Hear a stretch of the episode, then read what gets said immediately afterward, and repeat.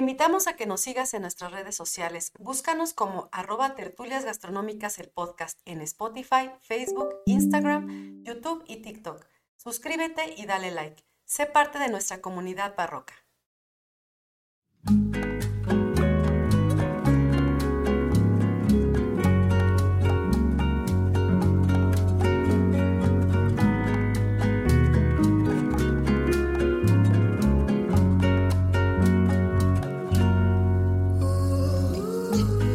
A todos, bienvenidos a Tertulias Gastronómicas, un podcast donde platicamos de gastronomía, su entorno, significado, rituales, evolución y uno que otro chisme. Yo soy Viridiana Pantoja Y yo soy Ingrid Millán. y juntas nos echaremos una tertulia gastronómica. Sí. Amiga, ¿qué sucede con el episodio de hoy? Cuéntanos. Ah, yo no sé tú, pero No obviamente sé de- sí, no sé. pero yo. Desde que iniciamos el proyecto sabíamos que iba a ser este proyecto a largo plazo, porque es algo que, que ya traíamos como objetivo, ¿no? Sí, claro. Y entonces el día de hoy queremos agradecer, porque, a ver, cuéntanos por qué. Bueno, primero, eh, antes de, de empezar aquí a echarnos el- la verborrea que nos encanta, les pedimos que se suscriban a nuestras redes sociales. Recuerden que tenemos YouTube, tenemos Instagram, Facebook, TikTok. Estamos también en Patreon para que se suscriban, vean nuestro contenido adicional y apoyen este preciosísimo proyecto. Y bueno, ahora sí, estamos muy contentas Ranquenos. porque sí también ranquenos este, con las estrellitas. Eh, recuerden también que estamos en todas las plataformas donde se pueden escuchar podcast y ver, porque ya ven que ahora también Spotify se puede ver, ¿no? Ya también tiene esa opción. Pero bueno, em, pasando a otros asuntos. Perdón, es que como hoy no traigo los audífonos, no me escucho, me siento así como rara. No escucho mi linda voz. Y bueno, entonces em, estamos muy contentas porque con este episodio cerramos la tercera temporada Ah, tercera. de nuestro Tertulias Gastronómicas, el podcast, y la verdad es que les agradecemos muchísimo que nos hayan apoyado. Ay, ya parece que me estoy despidiendo, ¿no? Ajá. Este, de la no, tercera de temporada. la tercera temporada, claro. Ya saben que, miren, de todas maneras, eso nos sirve a nosotros y a ustedes para que sepan en qué capítulo van, pero no tiene nada de especial. Porque de todas maneras Ni empezamos en la cuarta temporada la siguiente semana, o sea, Ajá. nosotros no nos tomamos vacaciones. O bueno, sí nos las tomamos, pero, pero ya las dejamos pregrabadas. No, o sea, nosotros no vamos a dejar de subir contenido cada semana, eso es importante mencionarlo. Y bueno, les agradecemos mucho por estar con nosotros, por apoyarnos, por escucharnos, por estar ahí diciéndonos en, en qué la estamos regando, qué estamos haciendo bien. Les repetimos que para nosotros es muy importante la retroalimentación. Nos sirve mucho como buenas docentes que somos, nos encanta la retroalimentación. Entonces, eh, pues igual seguimos aquí este, y, y esperamos que pues esto siga creciendo cada semana.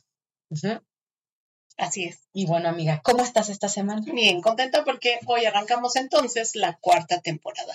No, amiga, cerramos hoy con la tercera. ¿Ah, sí? Sí. Entonces yo ya estaba pensando que ya Tú ya te- iniciaba tú ya andas y en ya me fui futuro. al cuarto. No, amiga, al cuarto te vas a ir. luego- Entonces, eh, hoy cerramos tercera temporada con este episodio. Entonces, de todas maneras, estoy muy contenta. la próxima semana empezamos el, la Es cuarta correcto. temporada. Pero acuérdense que estamos en el mes patrio.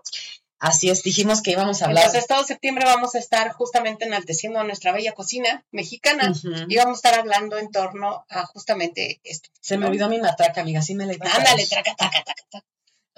La escándala, así es. Y bueno, el día de hoy nuestro, nuestro programa está dedicado a un recetario. Uy, Así es, el recetario del que vamos a hablar el día de hoy es el cocinero mexicano. uy, viejísimo ese Así recetario. es, ¿no? Eh, lleno de- iniciar- uy, de Uy, cuánta un montón historia y de de cosas y de hallazgos, sí, exactamente, ¿no? Entonces, el día de hoy, este, pues va dedicado a todas aquellas personas que investigan los recetarios, porque eh, nos dan un poquito más de idea de lo que sucedía en esos entonces, ¿no? En ese entonces. Entonces, ahorita vamos a platicar porque es importante estudiar los recetarios. Le mando un saludo a mi amigo Osvaldo Ramírez, que también es nuestro super fan, Ajá. ¿no? Que conocí en el diplomado Saludas, y que él Osvaldo. está estudiando justamente temas de recetarios. Ahora anda en su maestría estudiando uno. Ojalá que nos comparta pronto sus, Sí, sus hallazgos sí, sí, también. sí.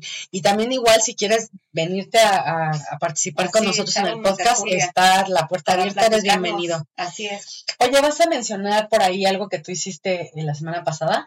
Este, no no, porque vamos a hacer un episodio de eso. ¿Sí? Sí. No, pero sí déjame spoilerear tantito. Bueno, adelante, adelante. Bueno, la semana, sí fue la semana pasada. Sí, la, pasada, La semana pasada mi amiga se graduaba del diplomado que está haciendo en este, ¿cómo se llama? Antropología. Cultura alimentaria. Ah, no es que antropología de la a- alimentación. ya iba yo a. Así es. Bueno, buena. Entonces, ese diplomado, pues la verdad es que es eh, muy Vale importante, muy famoso aquí en México. No cualquiera lo puede tomar porque hay lista de espera y porque son muy poquitos lugares.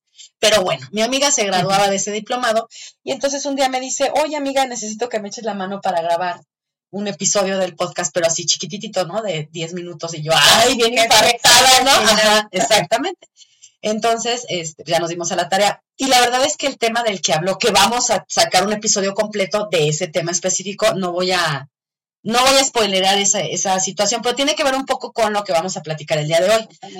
Y este, algo que ella comentaba y que se me quedó muy grabado es el hecho de que los recetarios son como una radiografía de la vida en la que surgieron, o sea, en el momento en el que alguien nos estaba escribiendo.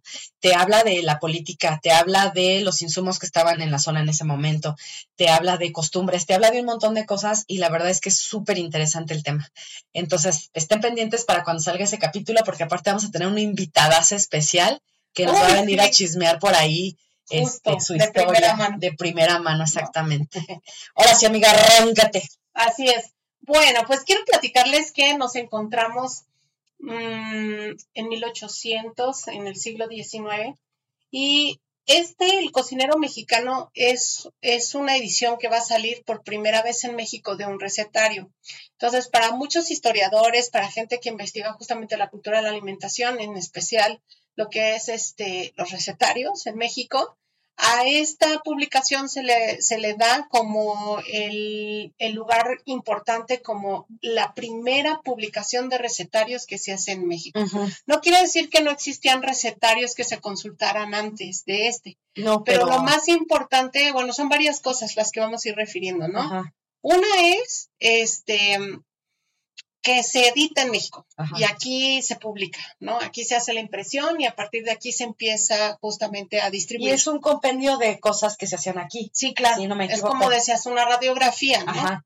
Ahorita vamos a platicar qué estaba sucediendo en esos momentos. Y, y es que aparte, eh, en México en ese entonces, si existían recetarios era pero porque venían de otras partes del mundo. Así es. No teníamos Antes de aquí. este recetario, no, sí existían, pero Como que este es eran, el que salió a la luz como, como privados. Ajá. Hablamos de recetarios que muy probablemente existieron en, en familias, incluso en conventos, porque recuerden que en el episodio 34 Ujú, hablamos de Sor Juana De, doña de la celda. Tea, sí, y hablamos también del recetario de San Jerónimo. sí.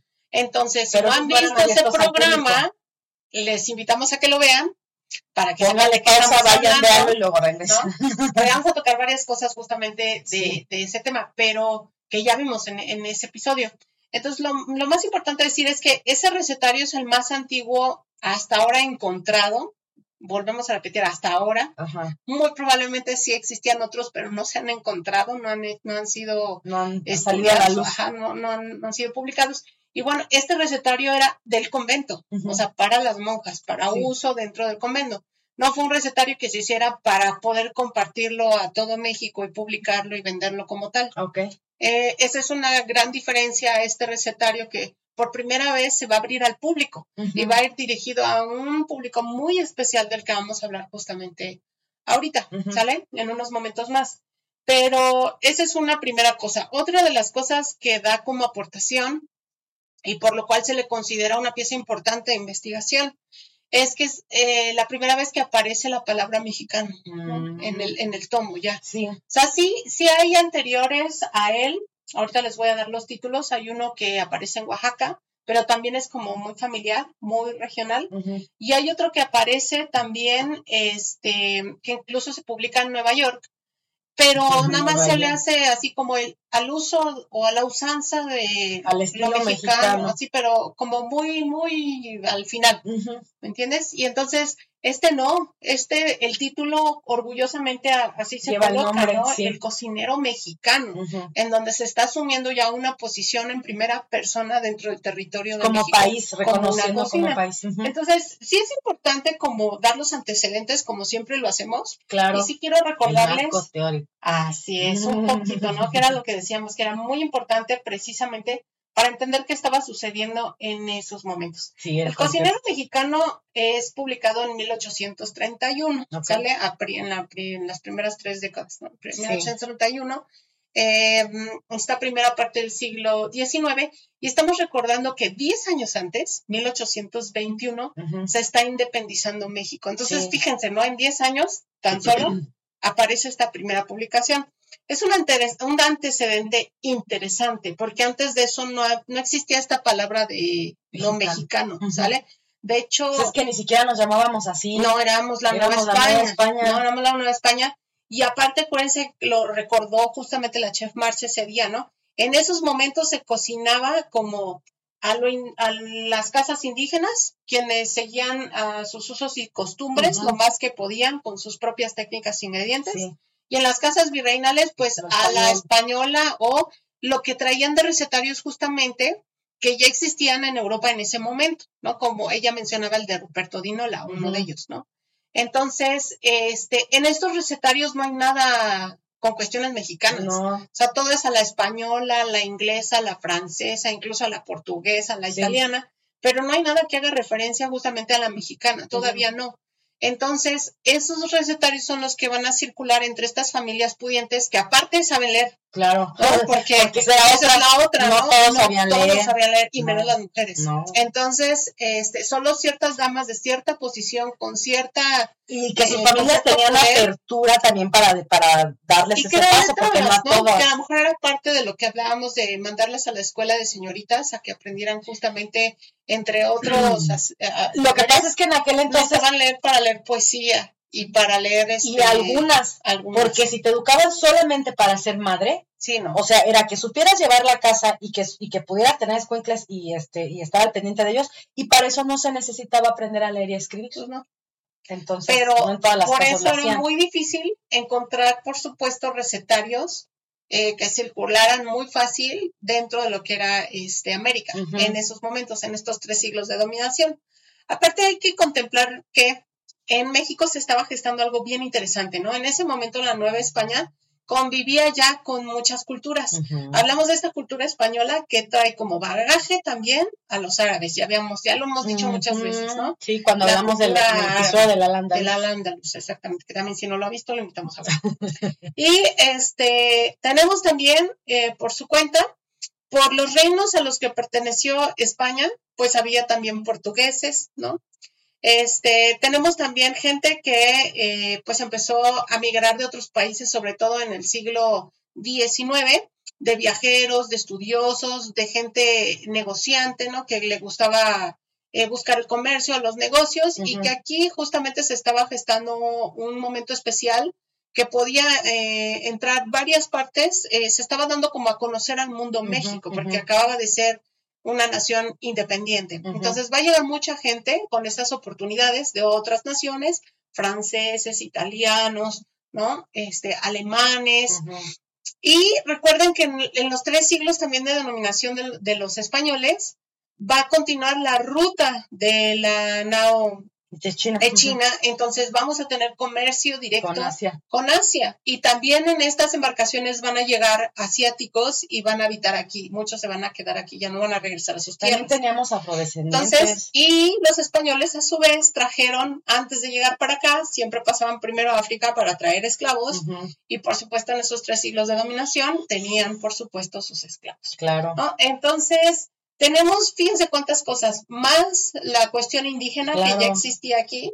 Y que, y que aparte, indígenas eran un chingo de indígenas, sí, porque, no, también eran de uno solo. Ah, no, no. Eran de diferentes etnias. Tipo de dominaciones claro, también. los mexicas hacia otros, este, hacia otros los imperios, exactamente, ¿no? Los tarazos. Entonces, tenemos también aquí un montón de riqueza previo a la colonia. Sí. Entonces, todo este desmarajo que les estamos platicando es para que se imaginen lo que, lo que ya había aquí, ¿no? Como un molito así haciéndose de todo un poco. Sí, ya.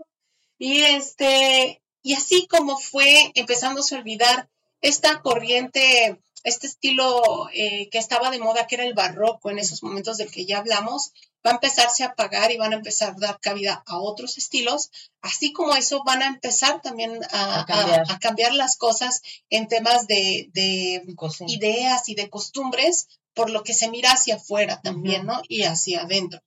Entonces, es un momento muy importante eh, para México pero también es un momento muy difícil porque a México no, no, va a ser fácil este cambio.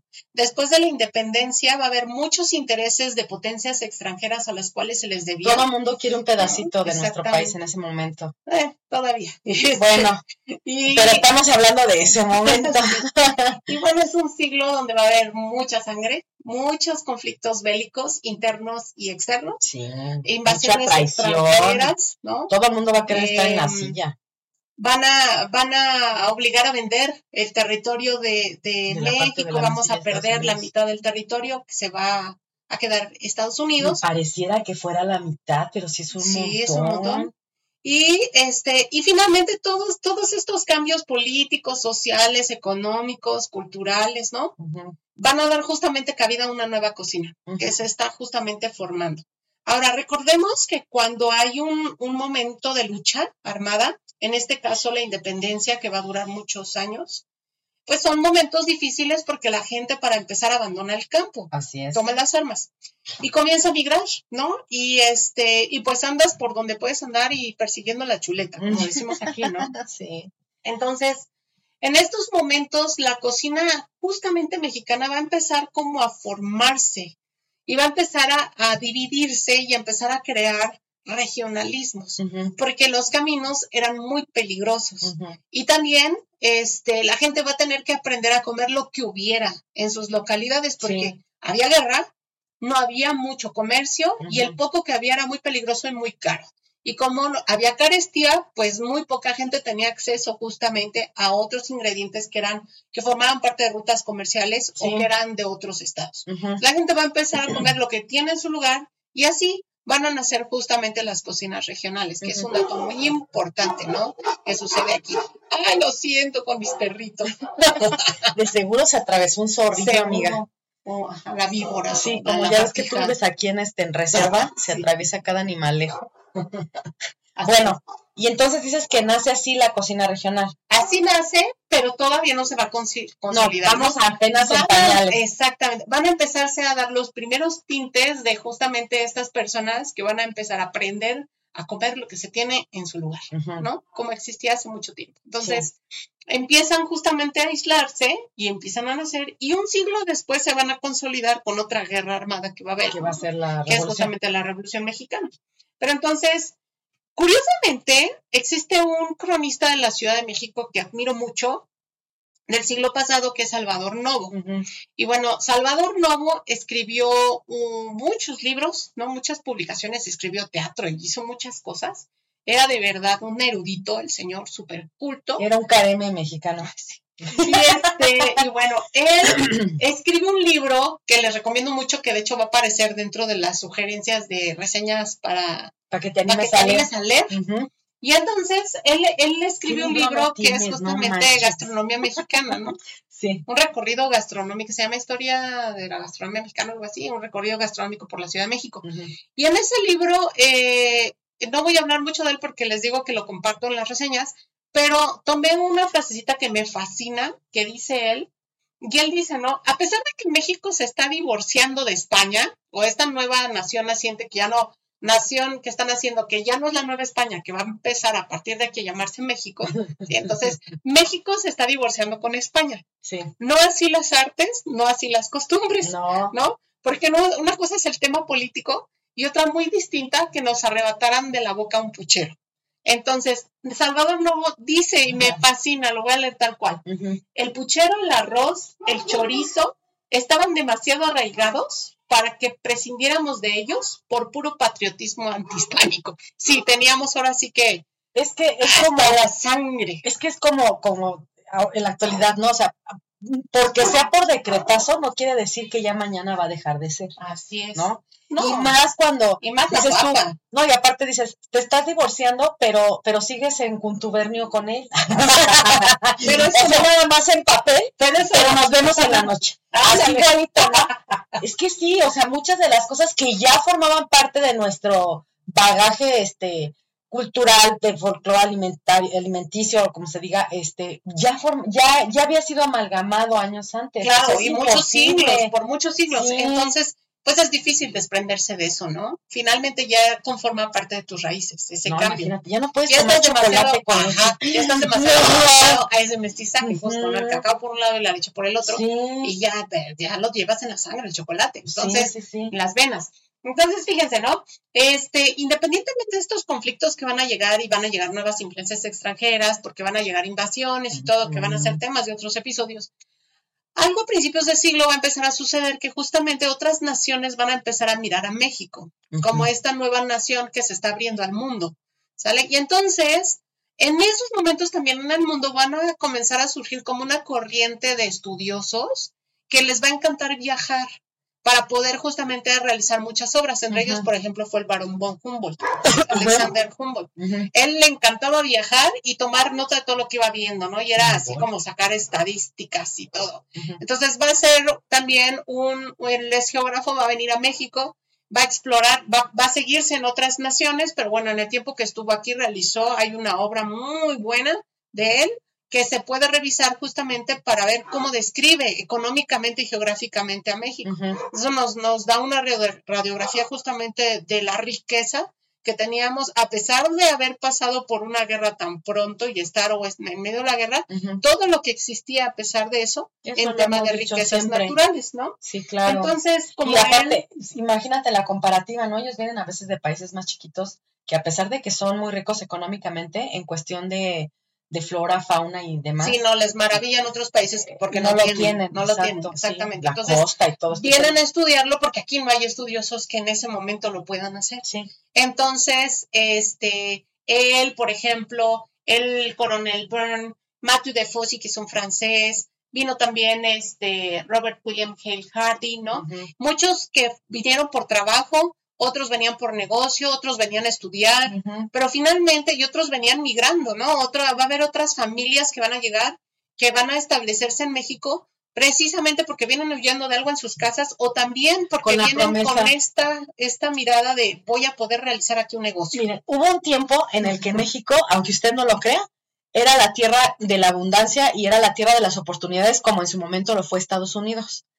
De verdad que sí, o sea, en México tuvimos la llegada sobre todo por ahí de, creo que ya lo platicamos también, ¿no? De 19, después de 1900, este, perdón, antes de la, antes de la, de la revolución, ah, con Don Porfi, Sí. Este, llegó mucho, harto francés, harto español, harto alemán. ¿no? Estamos desde antes, pero ahí fue como donde, donde se consolida la llegada del tanto extranjero. Muy. Y venían precisamente con la promesa de que les iban a dar tierras, de que iban a poder hacer ah, aquí sus, este, sus negocios, que se iban a hacer ricos, exactamente. Entonces éramos la tierra de la prosperidad en ese entonces. Muchas veces en estas intervenciones, la francesa, por ejemplo, norteamericana, pues también varios ejércitos que llegan se maravillan con las cosas que tienen aquí. Y, ustedes saben también que en el amor no se manda. Y muchos se enamoraron, ¿sí?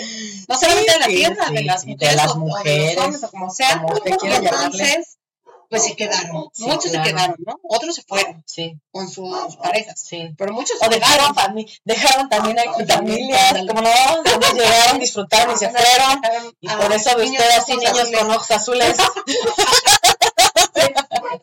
Pero bueno, y entonces, entonces, en toda esta oleada de extranjeros que va llegando, por supuesto ellos van trayendo ingredientes, van trayendo sus propias técnicas, sus propias costumbres, y esto se va integrando y se va entretejiendo en una red más interesante que ya existía de por sí aquí eh, en, lo que era el Nuevo Mundo, ¿no? Entonces va a estar bien interesante. Y este, antes justamente de aparecer este recetario, pues recordemos que estuvo el recetario de Sor Juana, que en ese momento pues no estaba publicado, eso es ya algo nuevo que se está estudiando justamente, pero que sí estaba público, así que podía usted ir a comprar a las librerías, ¿no? Y insisto, no era para todos, porque no cualquiera tenía, ni, ni estaba letrado, o sea, no, no tenía cómo leer, no sabía, ni tenía el dinero para justamente comprarlo, ni tenía tampoco eh, la accesibilidad de esos ingredientes para poder hacer frente a las recetas que venían ahí. Claro. Entonces, uno de esos libros, por ejemplo, era el de Jean-Antoine Brillat Savarin, que ya hablamos de él, que él escribió Fisiologías del Gusto, obviamente es una publicación francesa, que aquí se tradujo al español por Eufemio Romero, y este circulaba ya en 1826 aquí. Eh, hubo otro que se llama El arte nuevo de cocina y repostería acomodado al uso mexicano, que era lo que les decía, ¿no? O sea, como que trae una reminiscencia siempre así de. Pero, la, pero el acomodado es así como que ciertos ingredientes muy básicos, pues quién sabe. van a aparecer así con ese, con ese nombre, ¿no? Este eh, va a aparecer en 1828 y se va, se va justamente a publicar en Nueva York. Entonces, lo que les digo, no, no, no va a haber aquí hasta, 1831. Sí. Luego va a haber otro anónimo que se llama El arte de cocina según el uso de la provincia de Oaxaca. Este sí se escribe con J, amiga. Ah, ok. Este que apareció en 1829. Sí, sí, sí. Y también contemporáneo al cocinero mexicano va a aparecer otro que se llama ahí te va el título. Ya te va a dar el título también. El título, el título del cocinero mexicano, porque ese es el cortito. no, no, tiene. Pero ahí les va el título, ¿sí? Como la de fisiología del gusto que dijimos el nombre, así eran los títulos en ese entonces, ¿no? A ver, dilo. Ahí va. De Alejandro Valdés, que es el, el que hace la, la imprenta, este se llama Novísimo Arte de la Cocina, o excelente colección de las mejores recetas para que al menor gasto posible pueda guiarse a la española, francesa, italiana e inglesa sin omitir cosa alguna de lo hasta aquí publicado para sazonar al estilo de nuestro país. Lleva añadido lo más selecto que se encuentra de la repostería, el arte de trinchar, etcétera. Ese es el título. Con dos graciosísimas estampas que aclaren mejor este último tomito dedicado a las señoritas mexicanas. No, Marta, ¿es en serio? Sí. O sea, no te agarra el título, ni siquiera la portada. Imagínate, así, ¿no? de libros ahí. A ver, así de, ¿qué libro busca? Permítame. Pues cuántos son, nada más es uno, joven. Sí, lo chistoso es que era un solo tomo. No, no, sí está de. Sí, no, no, no. Y por ejemplo, este se queda corto con el otro. al que vamos a hablar justamente, ¿no? Pero son contemporáneos, también es de 1831. Y bueno, ahora sí. Ahí todavía se veía la reminiscencia hasta del barroco en el Sí, claro, claro, ¿no? Y lo vamos a ver también en las recetas. o sea, a pesar de que ya cambia el siglo. Y es que es algo muy interesante, hay que decirlo también, lo voy a recordar. Siempre se los digo a los chavos también cuando estamos dando clase, ¿no? Acuérdense que estos estilos y estas modas no cambian de un día por otro. O sea, mejor si un día se le ocurre ponerse a alguien algo nuevo, y, y, al día siguiente, pero tiempo, hasta tiempo después es cuando se empieza, ah, me gusta cómo se puso los tenis, entonces yo me los voy a poner igual. Y luego otro y otro, así hasta que se hace una masa, ¿no? Y luego se va a otra región, a otro país, y así tardan años, ¿no? Esas modas, y luego algunas se convierten en tendencias y así. Pero pasa lo mismo con los estilos, ¿no? Entonces no, no va a ser un arte impuesto de un día para otro. Va a ser un momento en el que hay transición y se van adaptando nuevos cambios y va evolucionando, porque también no nomás se queda ahí, ¿no? No. Va evolucionando. Pero hay momentos en los que sí tiene puntos álgidos, que es cuando todo el mundo lo usa, ah, todos, todos, en todo. Exactamente, ¿no? Y entonces nace el cocinero mexicano. Ahí les va el título del cocinero mexicano contra el otro. Ya lo vi desde aquí. ¿Cómo decía el rancho? Ya lo vi de. Está pesado. El cocinero mexicano o colección de las mejores recetas para guisar al estilo americano y de las más selectas según el método de las cocinas española, italiana, francesa e inglesa. Pero bueno, estuvo más corto. Sí, pero de todas maneras es un Lo importante es que ya justamente en esta primera parte del título dice mexicano. Sí. Es algo bien, interesante. Entonces, em, hay un investigador que sigo también mucho, José Luis Curiel. Em, él nos hace referencia, de hecho debo tener por aquí el libro. Bueno, no, perdón. José Luis Juárez López, José Luis Juárez López. Ajá.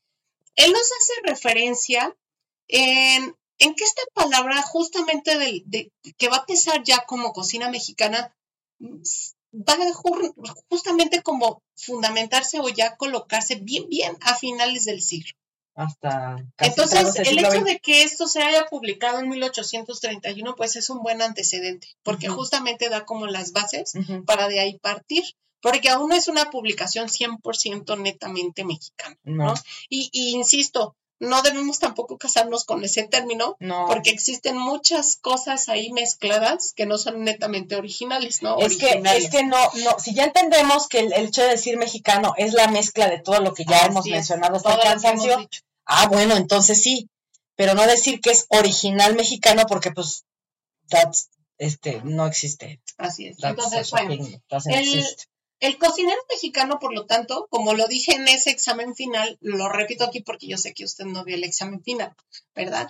Este, pero me lo van a escuchar muchas veces siempre que nos refiramos a, estudiar una obra, ¿no? literal en este caso un recetario. Un recetario efectivamente es como una fotografía o una radiografía de lo que estaba sucediendo en una casa, en una familia y en un momento particular en un lugar determinado. O sea, es, en, el, espacio, geográfico, en el espacio-tiempo. Es. Exacto. En una familia determinada o, por ejemplo, si, si sucedió en un convento, si sucedió en una hacienda, pues nos va a dar justamente una radiografía de qué se comía y por qué se comía eso, ¿no? A qué tenían acceso, de entrada que alguien sabía leer y alguien sabía interpretar lo que existía en esos recetarios. Eh, porque los recetarios antiguos no son como los de ahorita, ¿no? El recetario antiguo a veces no le entiendes, tienes que leerlo como unas 10 veces para entender esos barrocos. De, hecho, este, ese, ese recetario lo puedes encontrar en internet de forma gratuita. Yo lo, lo tengo descargado en PDF. Ay, si yo no lo tengo, luego me lo pasas. Sí, te lo paso. Este, no sé dónde está el, original, dónde está. No, el, el, el Tiene uno, uno muy antiguo en Fundación Herdes. ¿Sí? ¿No, ¿No hay otro en el Escorial? Ah, no, no me acuerdo. Pero bueno, lo investigamos. Hay, hay, hay uno que se está así despedazando, que no sé dónde lo tienen, lo tienen guardado así. Hay fotografías. Tienen un fascículo muy antiguo ahí en el. Ajá. pero, pero se dieron la tarea de digitalizarlo. Entonces, yo tengo ese PDF, te lo paso después, pero es, es, muy difícil de leer porque está eh, redactado de una manera súper rebuscada con palabras que aparte se, se escribían diferentes. se escribían diferente. Esto que te decía, ¿no? De yo video, diviseo, cosas que pues eran de aquel entonces que de repente nosotros ya no los tenemos incorporados en nuestro léxico actual. Entonces sí es complicado de. Y que, aparte, pues sí, sí, si obviamente el autor eh, que ha transcrito esa obra, ¿no? tuviera que poner SIC en cada. No, no. Sería puro SIC, ¿no? Así, de paréntesis después de cada palabra SIC, SIC, SIC, porque obviamente pues muy complicado. pero a la vez, pero a la vez es súper interesante porque dices, ¿cómo, cómo, cómo vivían en la época, no? Como este que pongo aquí, ¿no? Ajá. SIC. Sí, sí, sí. Porque cocina era con S y Oaxaca con J, ¿no? Entonces ahí está el SIC para que digan. Para que entiendas por qué pero sí está, está, si tienen oportunidad, les digo, descárguenlo, está, este, está, gratuito y está, antropológicamente hablando, está súper interesante de revisar, más allá de las recetas que trae y todo, también. Entonces, para mí, los recetarios son herramientas que nos pueden, así como las máquinas del tiempo, llevar justamente al pasado para comprender muchas cosas. Son tan complejos como uno quiera entenderlos, ¿no? Y tan sencillos también. Porque un recetario no nada más sirve para, para leer la receta. No. Un recetario te da referencia a los encuentros con otras culturas, las influencias, lo que existía en ese momento de moda. Este, para quién estaba escrito, porque también dependen de los ingredientes que vienen ahí, y qué tan caros eran o qué tan accesibles, pues nos da una idea que a lo mejor eso en el mundo rural no iba a existir. No. Solo en ciudades y en ciertas ciudades, ¿no? Donde había esos ingredientes. No, que la y la preparación, por ejemplo, los instrumentos para prepararla también. Los utensilios, incluso los materiales con los que están hechos, ¿no? y entender como por qué o para qué, porque ese y no otro. Te van dando muchas referencias, ¿no? Hablaba yo en ese examen final, no quiero hablar mucho de eso, ¿no? Pero este, justamente mm, te da a entender qué estaba sucediendo con, si era una familia la que recopiló esa, esas recetas, qué estaba sucediendo familiarmente para que justamente decidieran que esas recetas irían dentro de ese recetario. Sí. Porque también en los recetarios no se escribe todo. Es bien interesante. Solo se No. escriben algunas cosas por alguna razón. Y eso es justamente lo que hacen los investigadores. Está revisando por qué o para qué. No, y ese ejercicio se puede hacer básicamente usted en su casa si tiene, a lo mejor no un recetario en forma, porque ya muchos utilizamos el internet, yo me cuento. O sea, yo tengo mis, mis recetas, las puedes buscar en cualquier página de internet, las puedes encontrar en TikTok, las puedes encontrar en YouTube, ya no necesitas escribirlas porque ya están ahí. Nada más lo Sí. que haces es guardarlas, Y le pones me gusta y ya y está. Así le abres con la lupa para estar Y revisando. a veces ni eso, porque ya vienen hasta los videos en YouTube que te dicen el paso a paso. No, nosotros hacemos eso en Patreon. Sí. pero este, pero el tema es por qué razón buscas ese tipo de recetas. Sí, ¿Por qué razón? Ya, eso es un análisis más profundo. No, claro, pero eso te digo, lo puedes hacer tú en tu casa y, y, y, y hacer esta retro, este, retrospectiva de decir, bueno, si yo reviso el listado de las recetas que busqué esta semana, así de sencillo, ¿no?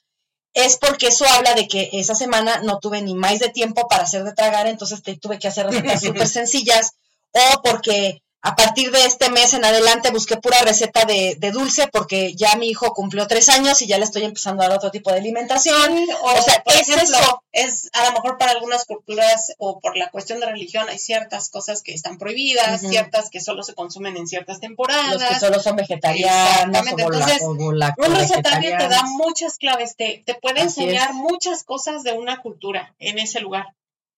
Y en este caso, en este recetario, pues también empezamos justamente a estudiar estos tintes de mexicanidad, ¿no? Así lo voy a poner entre comillas. Sí. como yo. y- Ajá, sí, sí. justamente para ir viendo qué tan, qué, es, qué tan palpable va siendo esta introducción de ingredientes que antes no existían en esos recetarios. Por eso es tan importante estudiar este recetario, Sí. porque a partir de aquí vamos midiendo qué tanto ha penetrado ya los productos mesoamericanos y los de las culturas latinoamericanas la o los de. América en la dieta. ¿Qué tan metidas están? ¿Y qué tanto mestizaje ya hay? ¿Qué tanta fusión ha habido en estas recetas? Que a lo mejor originalmente eran de aquí y ya tienen ingredientes extranjeros. O viceversa. O viceversa, ¿no? Eran originalmente árabes, originalmente españolas, originalmente, entre comillas, ya ¿no? trae nopales, Ajá, choconostle, exacto, ¿no? ajá, Como esta tortilla de la que hablábamos, ¿no? Una tortilla, no sé, española, ajá. pero este, en vez de llevar ingredientes europeos, pues ahora lleva justamente jitomate o Chile. lleva chiles, Ajá, ¿no? exacto. O lleva taquelites. Entonces, Sí. se va transformando, se va adaptando, va evolucionando y al final de cuentas te va refiriendo un tiempo y un espacio, ¿no? Un lugar determinado. Entonces, algo que llama mucho mi atención, porque ahorita ya les voy a empezar a platicar qué hallazgos yo encontré. Son muchísimos y obviamente, como les digo, es muy para, para una hora es poquito, pero ojalá que nos dé tiempo también en otros episodios de hablar de, otras, de- otras facetas, ¿no? De otras cosas que fui descubriendo. Pero bueno, ahorita les comparto que lo primero que me llama la atención es que es un libro, tú lo abres y lo primero que viene son como sugerencias del servicio.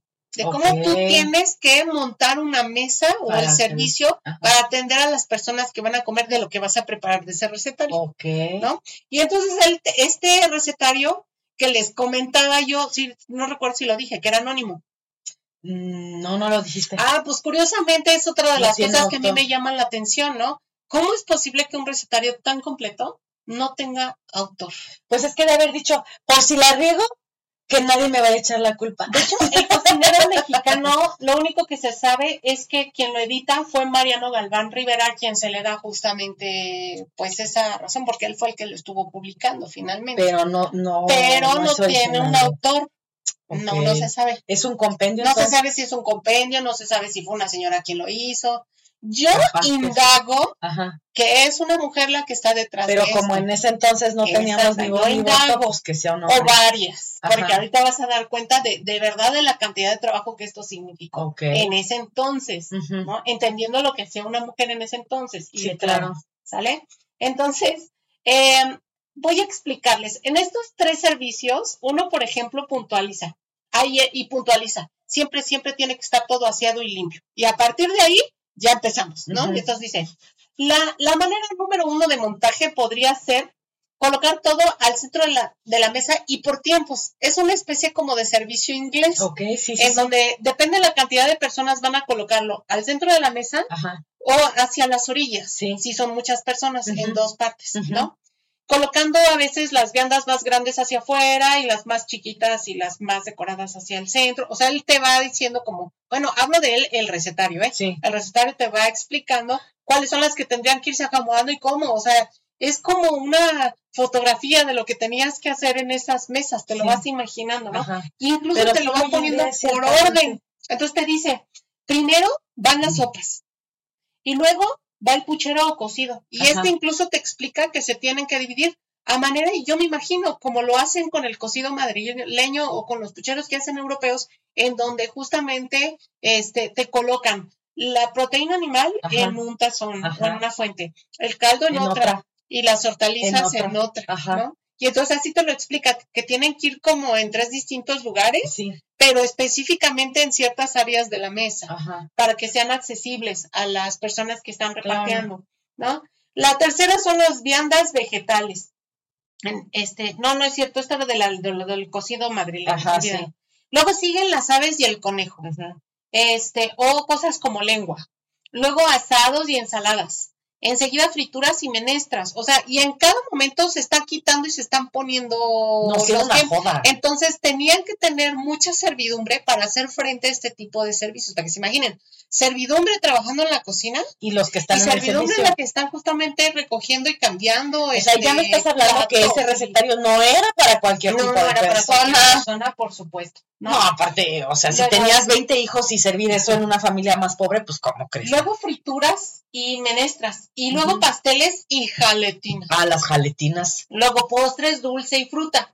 Luego helados y repostería. Eh, Se limpiaba después la mesa y ahí hace referencia a que había una costumbre de poner un doble mantel largo. ajá. Para que cuando se terminara la parte salada, Lo quitaban los- y se quitaban el mantel con todo y las moronas Ajá. y entonces ya quedaba como limpia otra vez y. Esa es una buena idea. ¿eh?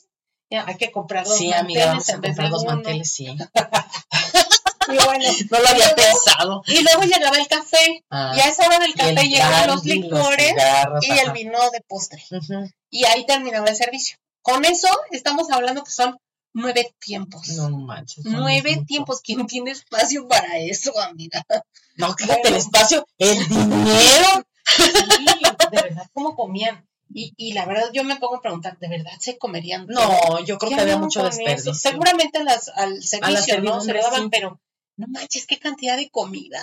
Y aparte no es algo, no, no eran cosas que se preparaban No. así, eran días de estar cocinando. Pues ya no es como, porque ya pasó esta cuestión de, de lo que No, pero de todas hablado, maneras ¿no? sí, pero sí llevaba es tiempo, complejo, claro. la cocina lleva tiempo. Entonces, decía, para el segundo tipo de servicio que, re- que- que se recomienda y que ya está así como súper este, practicado en, en la sociedad, ¿no?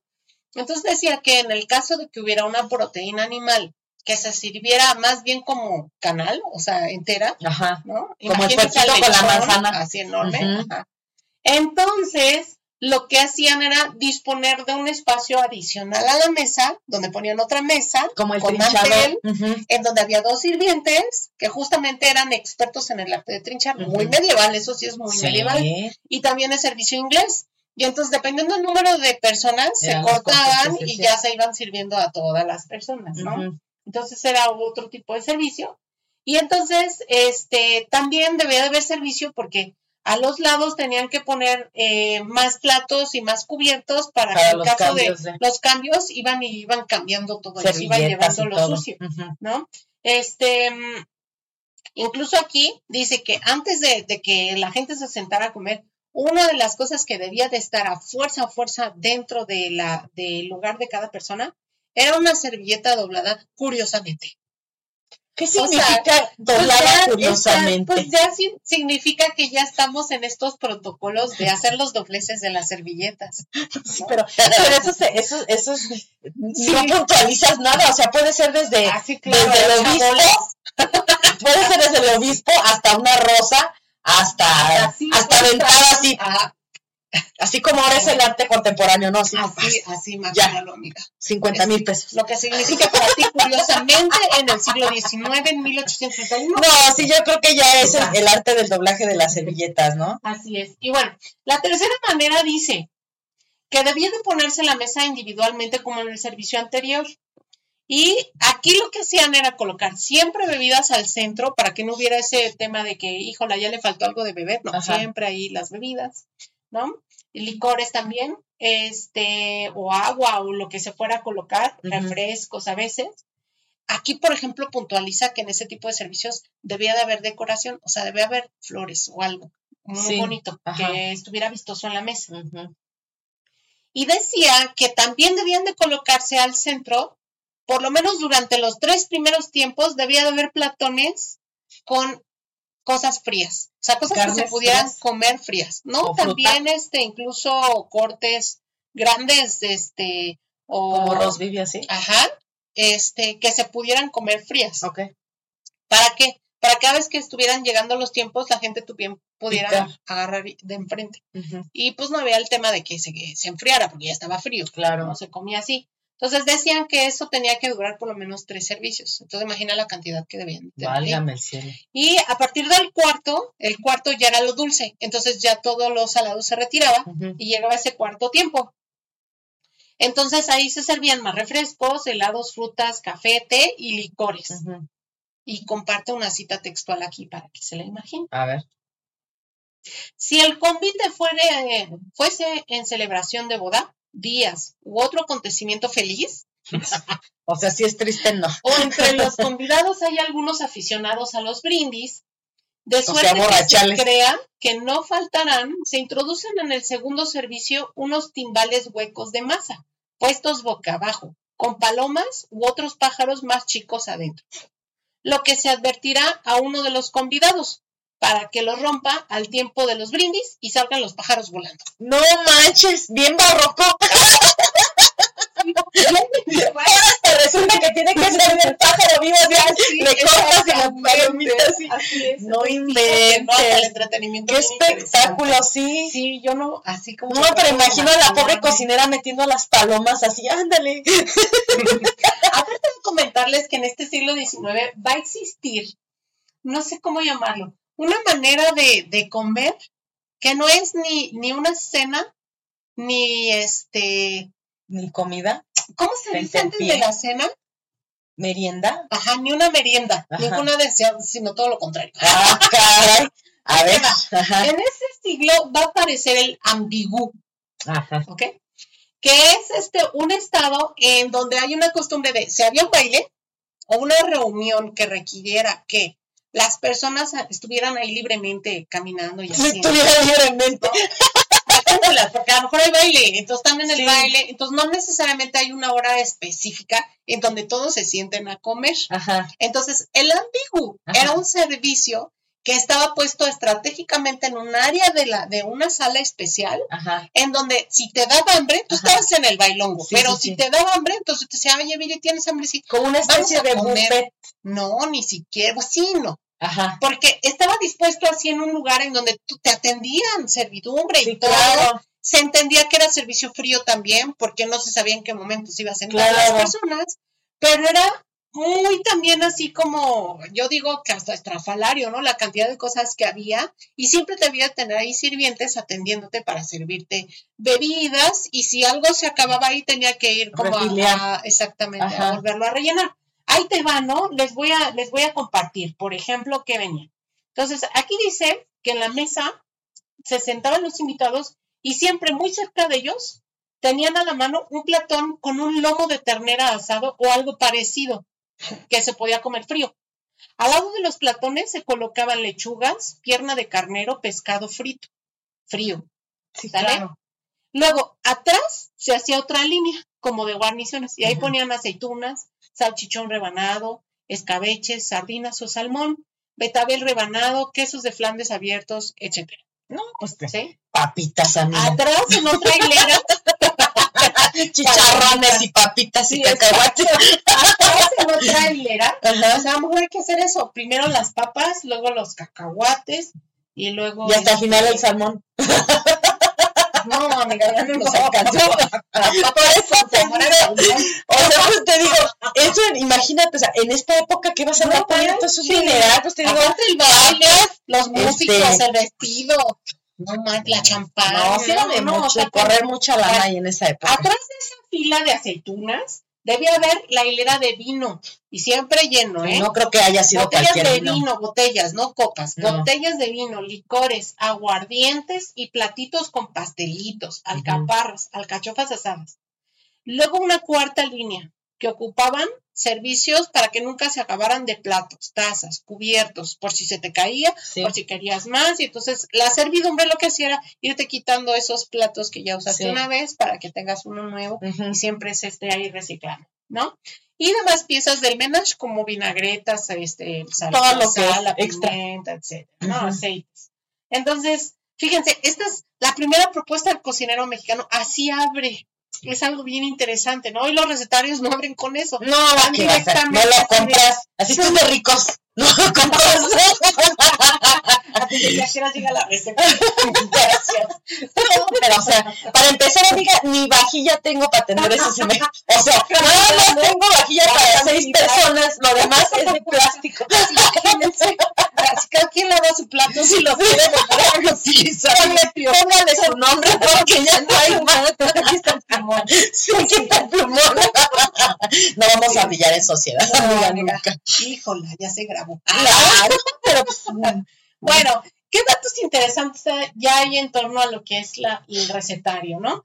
En el cocinero mexicano encontré 2.579 recetas en ay, total. son muchísimas. Estoy bien loquita, ¿eh? Porque yo me puse a contarlas, No. he de decirte. Sí, sí. Agarré y dije, voy a contarlas. Sí. Y entonces- normal en tu Sí, cabeza. no, no, y aparte fue así por tratado. Entonces Ajá. dije, no voy a contarlas del 1 al Y de 1200, seguro no sé tu qué. tablita de Excel como siempre. Te la puedo enseñar. No, no, amiga, no me la enseñes. No, la tablita de Por Excel. eso, tampoco. Y entonces hace cuenta que sí, fui haciendo una tablita justamente para poderme dar idea en su totalidad a lo que significaba, ¿no? De entrada para mí, 2.579 recetas, digo, no Una sola persona no te sabe tantas. O sea, eso tuvo que haber sido un compendio, por eso decía yo, De no varias. de una, es probable que hasta de varias mujeres o de varias personas, porque está cañón. Sí, son ¿no? muchas. Y van a ver la complejidad, ahorita les voy a decir, porque no nada más son así un Cualquier sándwiches, ¿no? Así, no, ni siquiera parece. Chilaquiles, Sí, quesadillas. Sí aparecen chilaquiles y quesadillas. Sí, pero no Pero todo es de eso. No, no todo es de eso, ¿no? Dos mil maneras de hacer Y aparte chilaquiles. de decirte que estas 2.579 son aproximadas, porque hay algunas recetas que te dicen que puedes sustituir cosas o que puedes acompañarlas con otras tantas. Y ya es otra Y entonces pues, ya estamos hablando que son do- de una, se hacen tres, ¿no? De lo que están sugiriendo ahí. Sí. No todas, pero pues aproximadamente, ¿no? Y a eso hay que sumarle los consejos, porque una cosa es que te diga la receta Sí, y otra muy distinta de los consejos que te da para poder armar esas recetas, ok. ¿no? O cómo conservarlas, o cómo servirlas. Entonces, esos son aportaciones todavía mu- mucho más particulares que tiene este recetario y que yo, este, la verdad, este, califico como excelente. Entonces, para mí, tener un recetario de 2.579 recetas es muy rico y es muy complejo. De verdad no puedo yo imaginarme la cantidad de trabajo para una sola persona el haber recopilado toda esta información. Sí, Poderla analizar, poderla redactar bien y poderla acomodar de tal manera que tuviera un orden lógico. lógico, ¿no? cierto, sí. Entonces, para mí este es un tesoro literario que hay que tener. Si no para cocinarlo, por lo menos sí para analizarlo. Históricamente para hablando. Entonces, y bueno, eso es algo que también agradezco, ¿no? A Conaculta, cuando existió Conaculta, ¿no? Este, porque publicaba muy buenos libros del área de cultura. Sí, y en hacía este muy buena investigación. Entonces, este, Ay, sí extraño mucho bueno. y esas pu- y, y, eh, eh, Conaculta sacó una colección de recetarios antiguos que también ya alguna vez se las colocaré como reseñas Que también la tienes, por supuesto. Claro, no la junté toda, desgraciadamente, porque pues no siempre se tiene dinero. No, somos pobres. o no nuestro proyecto. no para siempre se encuentran tan fácil. Ahora Sí. están en las librerías de lo viejo, ¿no? Pero sí tengo una buena carga de No, ellos. El cocinero mexicano, por supuesto. Yo los he visto a veces también así en venta, pero son ediciones muy especiales que pues no cuestan tres pesos. No. O sea que ya son hasta para coleccionistas y cosas. Así es. Coopérense. Pues les digo, apoyen nuestro proyecto para que podamos comprar más libros.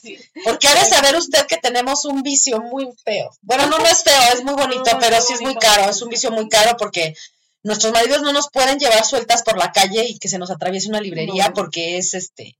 O sea, se vuelve ahí la Primera y Segunda Guerra Mundial porque Aparte, suéltame, déjame meterme. no para este. saberlo, pero cuando recién nos conocimos, Ah, así, este, creo que fue tu marido, ¿no? Ay, qué bueno que vas con Ingrid para que no te pongas loca a comprar libros. Y ya, cabrón, me puse peor. pero así la tarjeta. No, no, es que no, no, te cono- no sabíamos que las dos sufríamos del mismo mal. Entonces, este. No sabía que ¿cu- íbamos ¿Cuándo fue, ¿cuándo fue esa? ¿Fue cuando fuimos a Puebla? ¿O No, esa fue otra, ¿verdad? Esa fue- Sí, ay Dios. Esa hasta, esa hasta te me perdí, hasta me reclamaste. ¿Dónde estabas? En la librería. ¿Cuál librería? Aquí hay una librería. ¿Por qué no me llevaste? Sí, recomendamos mucho, vayan a la librería de la de UAP. la UAP. Tiene un área especial para gastronomía poblana.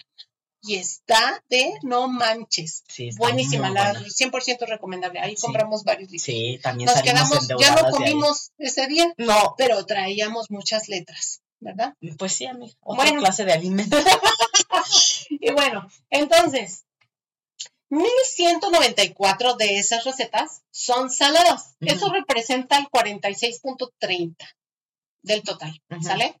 Están divididas en 11 tratados y la mitad de uno más. Y estas incluyen, por ejemplo, así van las secciones. No quiere decir que sean los tratados, porque hay tratados que todavía se subdividen en estas secciones, Sí. ¿sale? Entonces está, por Está de tesis esa Sí, cosa, ¿eh? está buenísimo para estudiarlo. Tiene la sección de sopas, frituras de aderezos, ensaladas, salsas y caldillos, huevos, almuerzos ligeros con tortilla o masa de maíz, guisos con hongos y con hortalizas diversas, legumbres y semillas, tortas, cocidos sin contacto con fuego, res, borrego, chivo, cerdo, caza, aves y por último pescados y otros animales acuáticos. También incluye pasteles, pastelillos y empanadas que uno podría a primera instancia pensar que es dulce, Pero, pero no lo cuando comienzas a revisarlo, resulta que pues hay más tintes salados que dulces. Ahora, esa es otra también. Este número es aproximado porque algunas de esas empanadas o algunos de esos pastelillos sí contenían frutas, pero tenían una mayor carga hacia lo salado. Entonces se requiere hacer un análisis todavía más preciso. Esto es aproximado el dato, ¿sale? Dentro de esas recetas saladas existen 260 de res, borrego, chivo, cerdo y caza. 210 de aves y 149 de peces y animales acuáticos, que juntas suman un 619 recetas.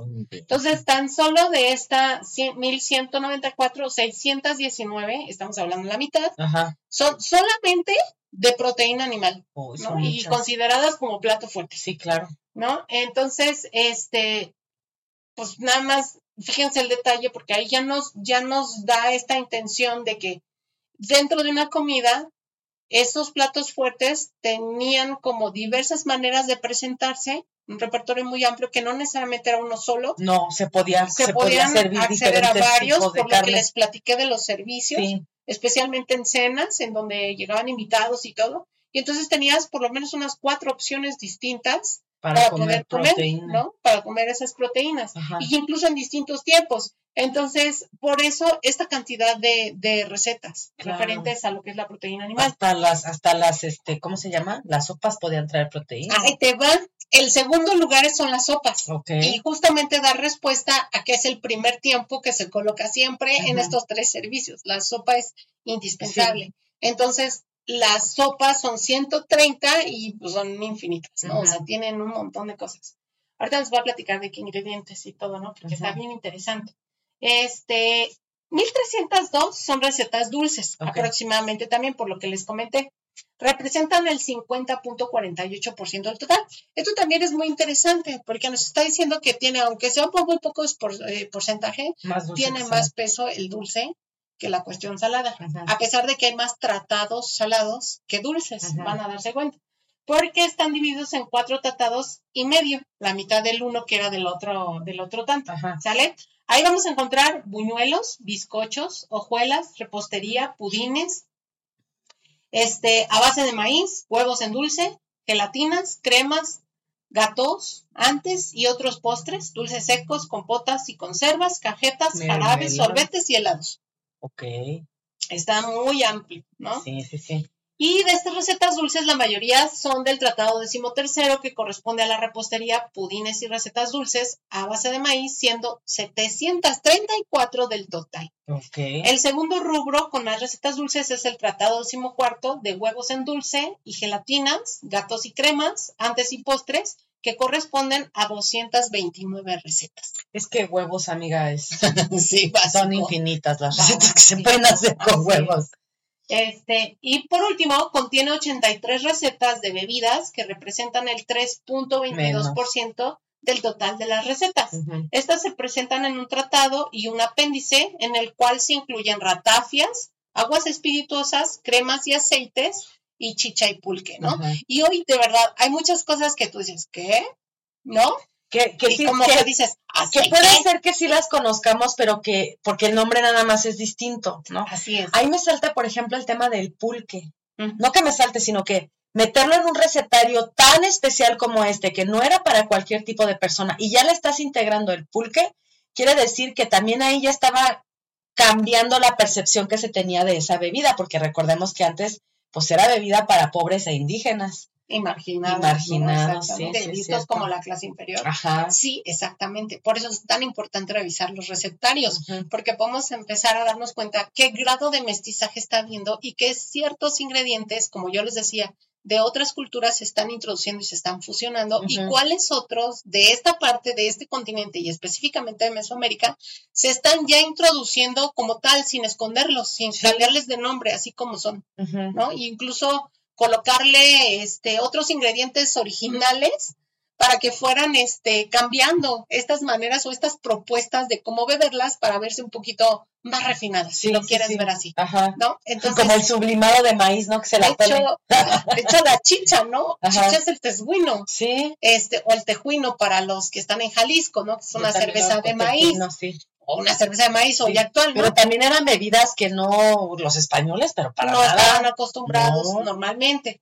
O se, se ocupaban más bien para este, cuestiones de la salud o también para cocinar, ¿no? Es muy, pero no como tal en bebida, así de estar bebiendo nada pulque más para darle sabor a ciertas ¿no? preparaciones. Entonces, eso es de manera general. sí, Otros hallazgos que comparto son que la estructura de sus recetas es muy básica. O sea, si tú abres y empiezas, viene una tras otra, obviamente hay un trabajo en estas nuevas ediciones en donde ya este, en el índice te vienen nombrando las diferentes propuestas, ¿no? Entonces ya hay un orden. Pero este, hay unas que se llaman otras, por ejemplo. O sea, quiere decir que tienes que ver la anterior, ¿no? Y en la anterior decía, no sé, voy a inventar, ¿eh? ajá, este, torta de arroz. ajá. Y entonces abajo dice otra. Y abajo Otra. otra. Y así, ¿no? Y entonces es como una subreceta de la principal. no su receta es otra propuesta de otra torta de arroz. Ah, pero pues se hace distinto. Con Ah, ok, otros, con otros toques, ¿no? Sí, ya. Entonces, este, tienes ya como seis recetas de tortas de arroz y tú decides cuál ocupar, la que más te guste. pero se que- llama otra. pero se llama otra, ¿no? Entonces tienes como que estar revisando bien Sí. qué fue lo anterior para entender, ¿no? Y entonces, en esta estructura lo más interesante es que no trae cantidades ni trae unidades, muy pocas traen. Y entonces, Y ¿cómo le entonces, entonces de buen para mí, lo que yo puedo indagar es que estos tratados están hechos para alguien que ya sabe cocinar, que previamente ya entró a la cocina y que por supuesto entiende qué es colocar a doble fuego, qué es estofar, qué es picar en tales este, medidas, o qué es un gigot, un fricasé, ujú. qué es este un dulce o una cajeta. ¿Trae pizca como medida? ¿O No, ¿No dice una siquiera. pizca de sal? No. ¿Nada? Este, ponle sal, no, nada más dice así, Agrega agregar agregar este sal, azúcar, pero no te dice cuánto, ¿no? Ni en qué momento, o sea, algunos sí, otras no. Ok. Y te dice disponer los, los ingredientes este, para poder hacer la cajeta. Ah, y, tú, según. ok, y luego. ¿cuáles, no? O sea, como que sí, Da muchas, que sí sí, muchas, obviamente, en, en esta cuestión que llama mi atención es que el que lo leyera se asume que ya sabe Sí. Que ya tiene ese entendimiento previo, entonces ya llevó, es como ahora en las escuelas actuales, ya llevó técnicas 1, 2 y 3, Ajá. entonces ya puede llegar a la cocina de especialidad, Claro. porque en el tecnicismo en el que le van a hablar, Ya sí lo entiende. ¿no? Entonces igual en el cocinero mexicano podemos observar ese grado ya de especialización, Ok. en donde no te van a explicar paso a paso cómo se agarra un cuchillo o cómo se corta tal verdura o qué es lo que se ocupa o qué, cuánto tiempo se cocina o cómo se revisa el punto de bola en el azúcar o así, ¿no? O sea, ya dan por hecho que tú ya sabes. Ok. Eh, llaman la atención también muchas recetas. No voy a decirlas todas, pero voy a decir algunas que me llamaron mucho la atención. Por ejemplo, las pastillas de caldo. Me llamó mucho la atención porque para mí sí fue increíble imaginar cómo a principios del siglo XIX ya había una técnica hecha desde casa en el que tú podías agarrar lo que hoy conocemos estos consomés liofilizados para Sí. dar sa- sabor a los alimentos o para de ahí crear un nuevo consomé. Sí. O sea, los cubitos, pues, para que me Ajá, entienda. exactamente. Ajá. Entonces, lo que hacían las señoras era hacer los preparados, los caldos, irlos reduciendo y a veces tardaban días, como tú dices, días y días, porque tenían que pasar varios hervores. Ajá. Incluso al final tenían que buscar una manera, una técnica de cocción que no fuera tan este, potente para no quemar todas esas ya hervidas previas, porque a lo mejor ya nada más quedaba gelatina. Claro. Y entonces a la gelatina le quitaban la grasa Ajá. y luego la volvían a hervir Ajá. y luego así para irla reduciendo y Sí, reduciendo sí, sí. y pasarla por sedazos para que nada más quedara así como las sustancias de cuenta. Y al final, final las ponían a baño María para que la acción del calor fuera muy delicada y fuera evaporándose ya lo que quedara de, de agua. Y entonces dejaban que estas pastillas prácticamente quedaran ya así como agrietadas, Sí. que era ya el máximo eh, poder de poder Lo más seco posible. exactamente la humedad y entonces ya estaban listas. Las agarraban y las metían dentro de un frasco, así como la, en cuadrícula las Ajá. iban metiendo dentro de un frasco de vidrio y dice que en la receta que duraban años. Y entonces tú cada vez que necesitabas un consomé rapidísimo, Sacabas de ahí. sacabas de ahí un y le echabas al agüita y ya tenías tu Ok. consomé. No, si era una joda entonces, porque eso no lo hacía la ama de casa, se lo hacía la cocinera con su seguramente, seguramente, Ajá. claro que sí, ¿no? Pero ve cómo hasta este tipo de, de cosas están plasmadas dentro de un recetario. Es bien No, pero sí, interesante. entonces sí es de espe- alta especialidad, porque no cualquiera podía hacer esas cosas, ni No. tenía el tiempo tampoco. A menos que tuvieras, como tú dices, los sirvientes, ¿no? Otra que llama la atención es, y es por el nombre, le ponen lo mismo, jalea, jaletina y gelatina. Sí. Hay un tratado que, que- que tiene este y hay otro tratado donde se vuelve a mencionar la gelatina con G únicamente, Ajá. ¿sale? Y entonces cuando tú revisas el recetario, en la primera parte te das cuenta que son gelatinas saladas. Y que sirven para brillantar salsas o para brillantar productos y que quedar esta capita gelatinosa. Sí. Llámese Aspix, ¿no? En, Sí. en- en cocina este, francesa. Entonces, este, y las gelatinas a secas en los tratados dulces, pues hablaban de las gelatinas dulces, justamente. No, pero aquí te enseñaban hasta sacar la gelatina del tuétano con el Del hueso, hueso. con todo, para poder llegar justamente a eso. Ajá. Sí, porque no, no la sabía, este, voy a la tienda por gelatina. No, no había eso. Tenías que hacer from scratch. tú, exactamente, si querías hacer una gelatina, tenías que tener esos ingredientes, ¿no? Y, y a mí por eso me llama mucho la atención. Otros son en la de las bebidas, me encanta esta palabra ratafia, ¿no? Desde que la vi dije, uy, qué raro, ¿no? Desde que qué, empecé qué a investigar. delicioso se escucha. Cuando empecé con el libro, con mi amiga Marce, justamente escribir, cuando empezamos el, el siglo XIX, algo que llamaba mucho la atención y que nos costó mucho trabajo ir justamente eh, revisando de qué se trataba, eran las bebidas, porque hay muy pocas cosas acerca de las bebidas y porque uno se va con lo que dice, ¿no? O sea, te dicen refresco y te imaginas La- los refrescos de cola Ajá, y sí. nada que ver, ¿no? No, en ese Eso lo platicábamos también en en- el episodio de en un episodio, en el de la revolución, pero estábamos hablando de los refrescos de fresa, sí, pero del este, general- del general, este general Pancho Villa. Pancho Villa, exactamente. Y yo te decía, pues que era una, porque le gustaban de fresa, y te decía, pues una fanta de fresa, ¿no? Y te las imaginas así burbujeantes y todo. Y no. nada que ver, No, era como un agua de sabor. Era un agua en donde tú sacabas el jarabe de las fresas, sí. el syrup y el mosto, y de ahí confeccionabas el, el refresco. O sea, le añadías agua y Hielos, hielos, y y, ya. ya. se hacía refrescante, por eso se llamaban refrescos, ¿no? Y bueno, en el caso de las ratafias y las aguas espirituosas, que también me llaman mucho la Sí. atención, los nombres, ¿no? Los aceites. Refieren justamente a bebidas que depende de lo que se le agrega y en dónde se macera es el nombre. La ratafia va con aguardiente y se deja macerando con distintas cosas. Por ejemplo, si a la ratafia hay ratafias de violeta, le ponían flores de violeta para que justamente eh, aromatizara la ratafia, ¿no?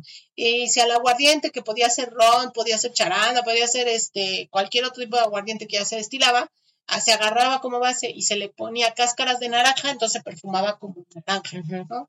O podían utilizarse hierbas o semillas como el anís, y pues de ahí iban derivando a diferentes ratafias. Pero algo que me llama mucho la atención justamente es eso, ¿no? El, el from scratch que dices tú.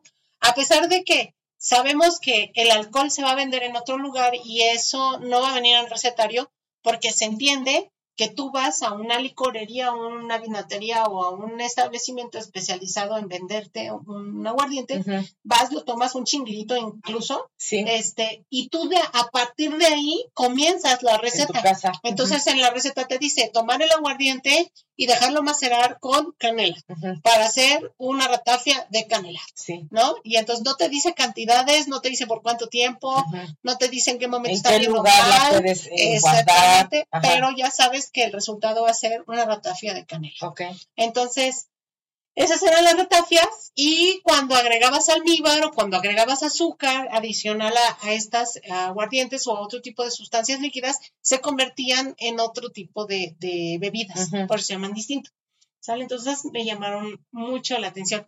Y por supuesto, algo que llamó mi atención, sobre todo estudiando el recetario del, del convento San Jerónimo, es justamente como en este recetario se siguen conservando varias recetas que ya se hacían en los conventos. Ajá.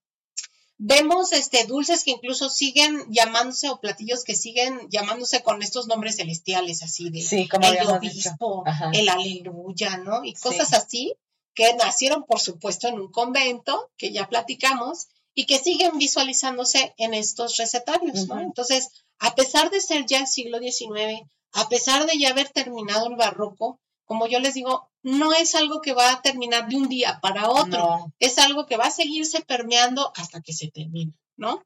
Y realmente ya es hasta el final del siglo cuando empezamos justamente a notar mucho ya la influencia de este, los siguientes estilos, ¿no? Que ya también se ven, por supuesto, pero no tanto como en ese momento. Claro. Entonces, eso llama mucho mi atención en recetario. También puedo este, compartirles como hallazgo eh, la influencia de diferentes países que hacen su aparición, como la cocina inglesa, ¿no? Con los pudines, que es todo un tratado. Helados, gatos y repostería francesa. Sopa de cebolla, queneles, gelatinas saladas de los franceses. claro. Cocidos españoles, pastas y ravioles italianos, arequipas y dulces de leche, escabeches, frituras de los árabes, por supuesto, a través de los españoles. Utilización de condimentos y vísceras de los afromestizos. Y por supuesto, las técnicas de ingredientes indígenas que por primera vez van a empezar a salir. Que llevaba masa de maíz y todo este tema. Eso es de aquí. Así es. Me queda muy claro que existen incluso apellidos dentro de platillos que refieren exactamente al lugar a donde están influenciados, creados o este, incluso que tú dices así, ay, voy a hacerlo a la, ¿no? Porque te acuerdas de tu tía. A la veracruzana. Exactamente. Y entonces tenemos así en la sopa de arroz a la valenciana, la sopa de francesa, sopa francesa de pan, los tallarines a la italiana, el arroz estilo Turquía, la tortilla turca, el fricasé, que tan solo el fricasé decía fricasé español, fricasé italiano, fricasé francés, el que tú quieras. Ejotes a la inglesa, buñuelos a la España, bizcochos de Saboya, selvias de Portugal, bolina inglesa, turco, o sea, todo referente a, otras culturas. Y de esta cocina que se va construyendo y que al final del siglo comenzaremos a llamar justamente como mexicana, encontramos la sopa de tortilla, sopa de frijoles, sopa de camote, diversas salsas con chiles, muchos huevos ya acompañados de chile de jitomate, de atole, de pipianes, clemoles, moles, chiles rellenos, quelites, etc. Además, se resaltan secciones especiales muy enraizadas, ya que yo aplaudo este, y que me llenan de orgullo, ¿no? Como almuerzos, que yo les decía, había un tratado que se llamaba almuerzos ligeros dispuestos con tortilla o masa de maíz. O sea, ya está haciendo aparición nuestro mero mole, de maíz, donde se desarrollan quesadillas, chalupas, envueltos, tlacoyos, chilaquiles, y existe otra sección llamada de cocida sin contacto con el fuego. Estas refieren a cocinar al vapor o en la tierra. Entonces refieren a las barbacoas y a los tamales. Y por supuesto, para cerrar con broche de oro, en este análisis empezamos a encontrar justamente ingredientes mesoamericanos y sudamericanos. Y se hacen presentes las calabacitas tiernas, los frijoles de muchos tipos, maíz y subproductos de la nixtamalización, chiles, jitomates, papas, aguautle, chayotes, romeritos, chilacayotes, nopales, aguacates, quelites, quintoniles, guauzontles, pulque, vainilla, chocolate, piña, maméjica, macacahuate, entre otros, porque hay muchos más, ¿no? Ok. Entonces, pues, esto es justamente lo que quería compartir. el perro ya, que ya, que ya es tiempo. ¿Qué onda? ¿Por qué me cortan así? Estoy en éxtasis con el cocinero mexicano. ya me está callando mi perro. Es que ya es hora. Ya, nos fuimos. Pulquito, a mí ya estás hablando. Ya nos fuimos pasados de la hora como siempre. ya no hay día que no nos pasemos de la hora, amiga, pero está súper interesante. Y eso que nada más fue por encimita, ¿eh? El, el, este, en, en, en, las imágenes que yo les decía que cuando a mí me tocó investigarlo, que también fue por muy por encimita, esta es una cosa que te gustará, de este tamaño. En la edición, sí. Un poquito más grande. Sí, no, pero PDF, nada, no, bueno, sí, hay que estarle, pero en, en vivo es una cosa, y así las letrititas y, a doble, así, exacto, ajá.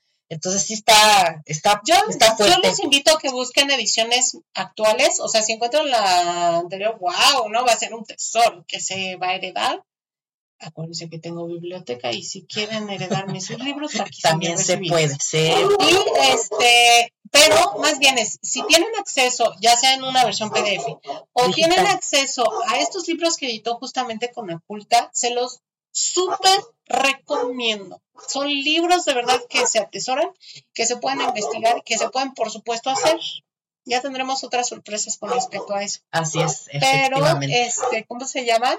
Pues básicamente con eso, con eso me quedo. Sí, con eso y los ladridos de copy. Así es. Y la psique también, ¿no? Ah, sí, también estamos. Justo este episodio va a caer. Después de ya, ya pasó. Ya pasó el Ya pasó el 15.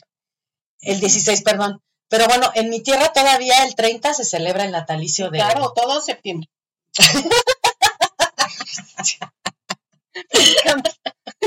Se nota el sombrero así de.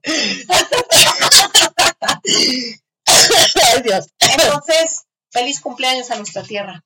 Así es. Quiéranla, aménla, respétenla. Estámonos orgullosos eh, de verdad, porque pocas cocinas en el mundo pueden jactarse, pueden vanagloriarse con todo lo que tenemos aquí. Así es.